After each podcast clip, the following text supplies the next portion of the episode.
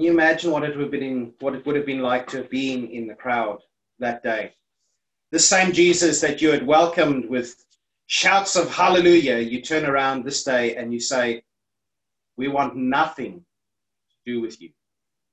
Last Sunday, we were looking in 1 Samuel chapter 8 at Israel's demand to have a human king. They didn't want God to be their king, they, they wanted to be like every other nation around them.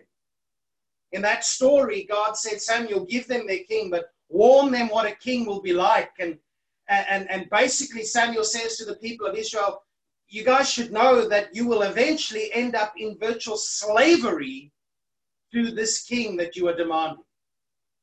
And God gave Israel the king that they demanded, but he gave them a king that he chose. The king was meant to be his representative. First Saul, then David.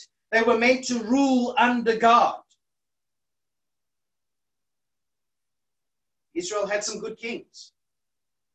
But every single one of those kings were flawed and sinful and broken. And God's warnings of what a king would be like were proved true time and time and time again. In the ancient world, we, we saw that kings are essentially dictators, their word is law.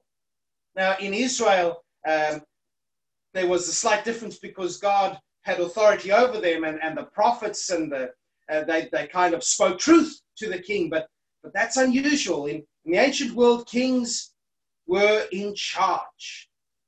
Other than Saul and David, um, there were two main ways that you could become king in Israel or, in fact, anywhere else. Saul and David were appointed by God specifically, but, but in the ancient world, if you wanted to become king, if you wanted to get that position of authority, you either had to be born into the right family, so you had to be the son of the previous king so that you could inherit the throne, or else you had to use violence. You had to, you had to win your way into authority.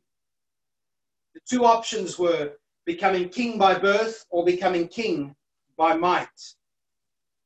At the time of Jesus' execution, Israel was being ruled by Rome. Caesar Tiberius was king, and he was a horrible bloke. Uh, unrest and revolution, uh, that kind of behavior wasn't uncommon in the time of, of Jesus in Israel. We hear about Barabbas, who was one of those revolutionaries who was being executed.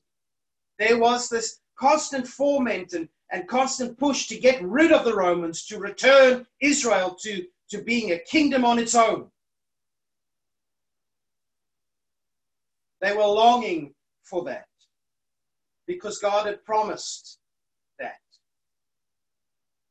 One of the big jobs that Pilate had as governor was, was to make sure that his province stayed subdued. He had to squash any threat to Roman rule and Roman authority.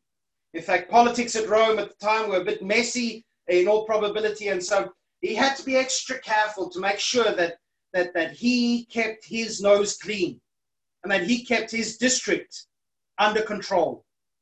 That's where we find ourselves in our passages this morning. Jesus arrested, tried by the Jews, and handed over to Pilate for death.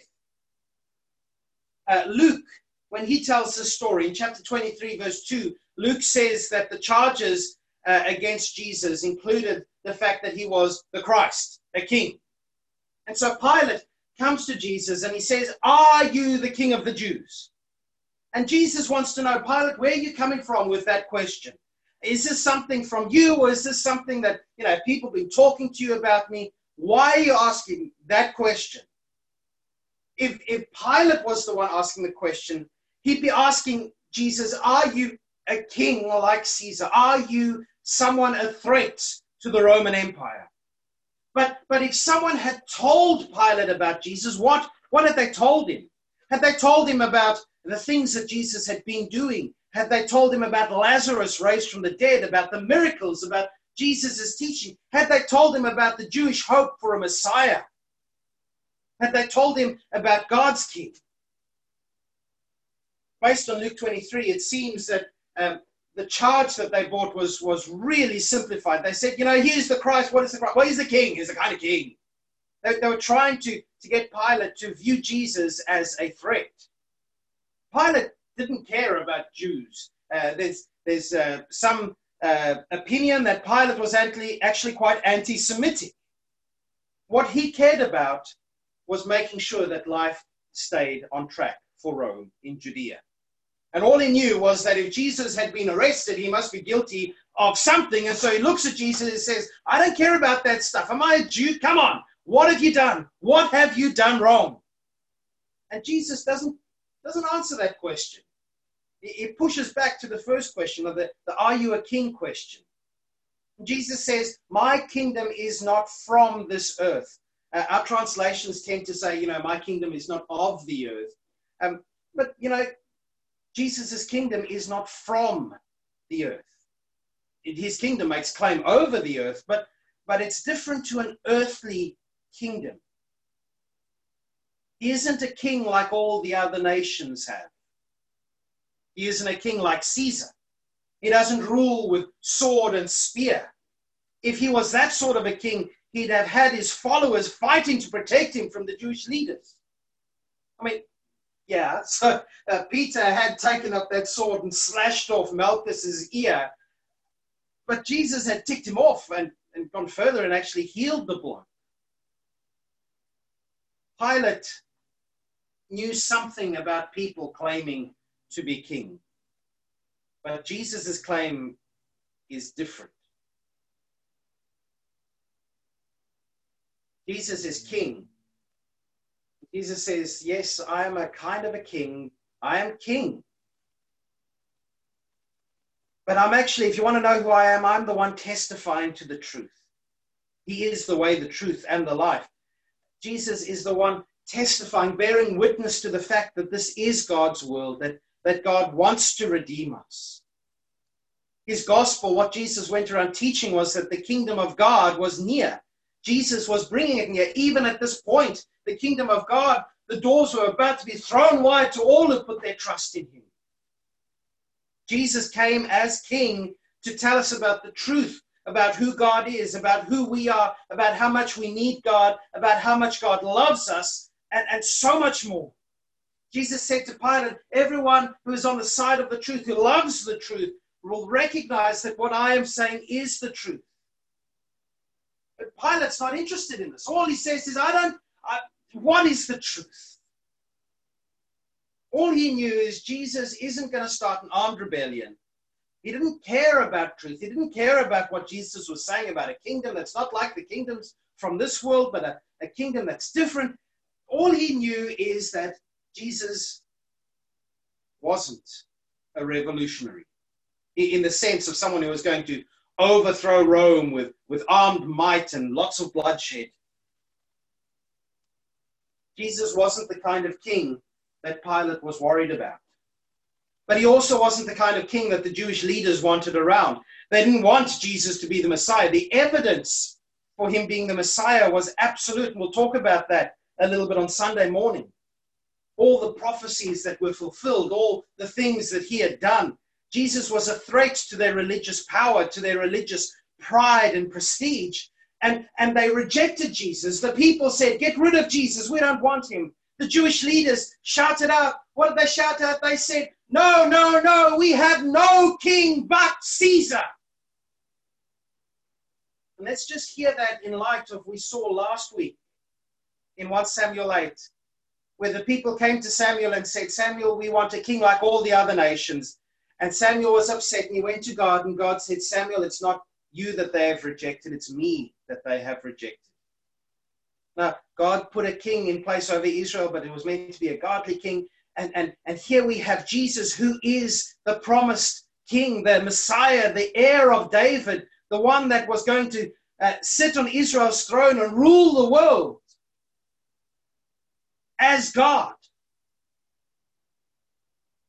And no longer do they cry out, Give us a king like the other nations. Now they cry out, We have no king but Caesar. And in so doing, they turn their backs completely, they turn their backs on God, their king. They thought they were better off under Rome than under Jesus. King that they rejected, his kingdom is not from this world. He could have mustered up an army. He could have insisted that all those who, who had, he had helped and all those who he had healed and all those that he had preached to, he could have raised an army up against the Romans. There's times in the Gospels where the people tried to make him king by force. If he wanted to, he could have called on them. He could have called on an army of angels. But instead of him, the guilty Barabbas walked free. And instead of fighting for his release, he allowed himself to be tortured. And instead of resisting, he allowed himself to be led to a cross. And instead of showing his might, the might of the one who spoke the world into being, the might of the one through whom and for whom all was created, instead of showing his might, he allowed himself to be executed and killed. This moment of absolute rejection by those he came to save, this was the turning point of history. This was the king made known for all to see. A king who sacrifices his own perfect life so that we can be free. This is not a king like all the other nations have. This is a kind of king who shows his love for us. Yes, who demands allegiance, but who offers himself. This is no tyrant fighting for power. This is, this is no despot hanging on to his strength as long as he can.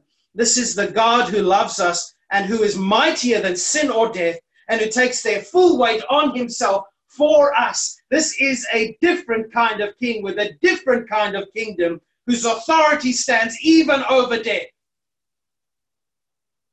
This is our king. If you want to know what God as king looks like, we look to the cross. To the king who doesn't treat us as slaves, but treats us as people so valuable that he would sacrifice himself. This is Jesus. Father God, thank you that you would do that. That you would sacrifice yourself. Lord, we, we expect power to behave in a certain way. We expect power to, to fight. We expect power to, to rule over us with, with arrogance and pride and, and strength.